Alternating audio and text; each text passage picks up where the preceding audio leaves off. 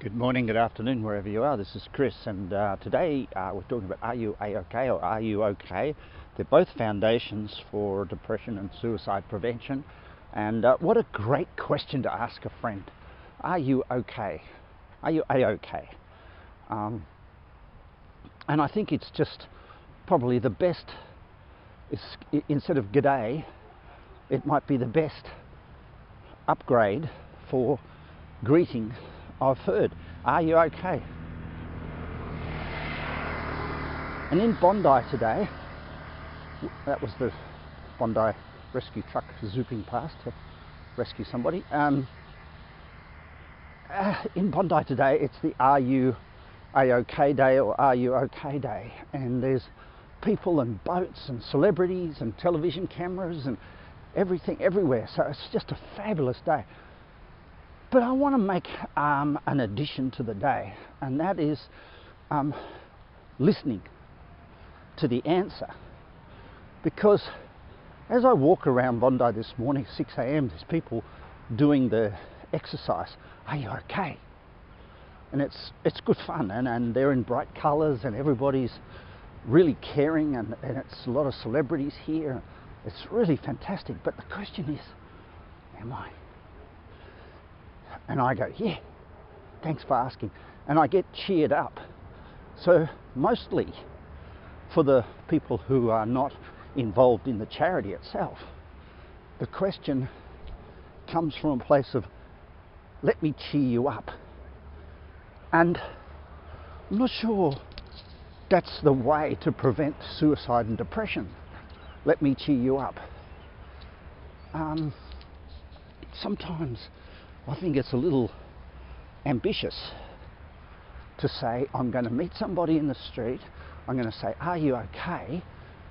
but with a smile on my face, and then have them respond with no. So the mission of the words can become quite tangled up in the cause of depression itself. The cause of depression is elation.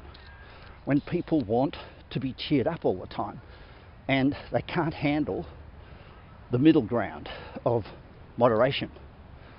And so you'll find that most people who suffer um, depression, bouts of depression, have had an experience which they're now saying was fantastic before it ended, and are now saying it's shit once it's ended, um, like a relationship or or career or sport or something. Um, and so the perception of great and not great creates a sense of have and not have, which creates a sense of happy and not happy, which creates a sense of got it and haven't got it.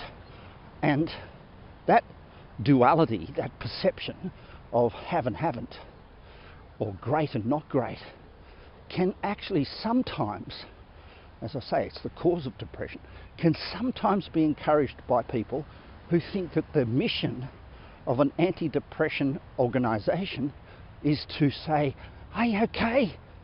and cheer somebody up.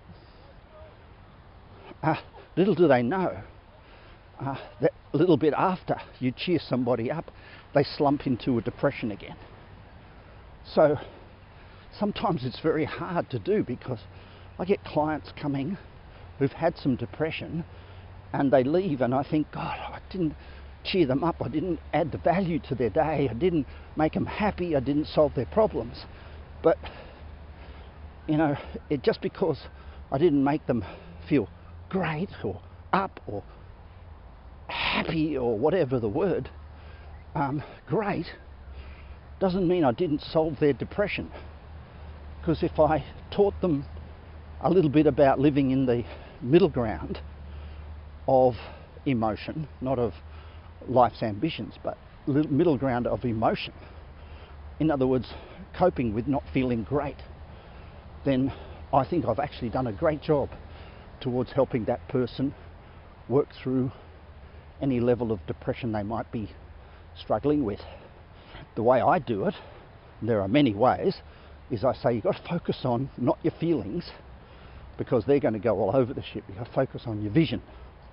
and your inspiration and your purpose and have a more stable focal point than how do I feel today, which is going to go up and down all over the ship. All right, this is Chris. Have a beautiful day. Bye.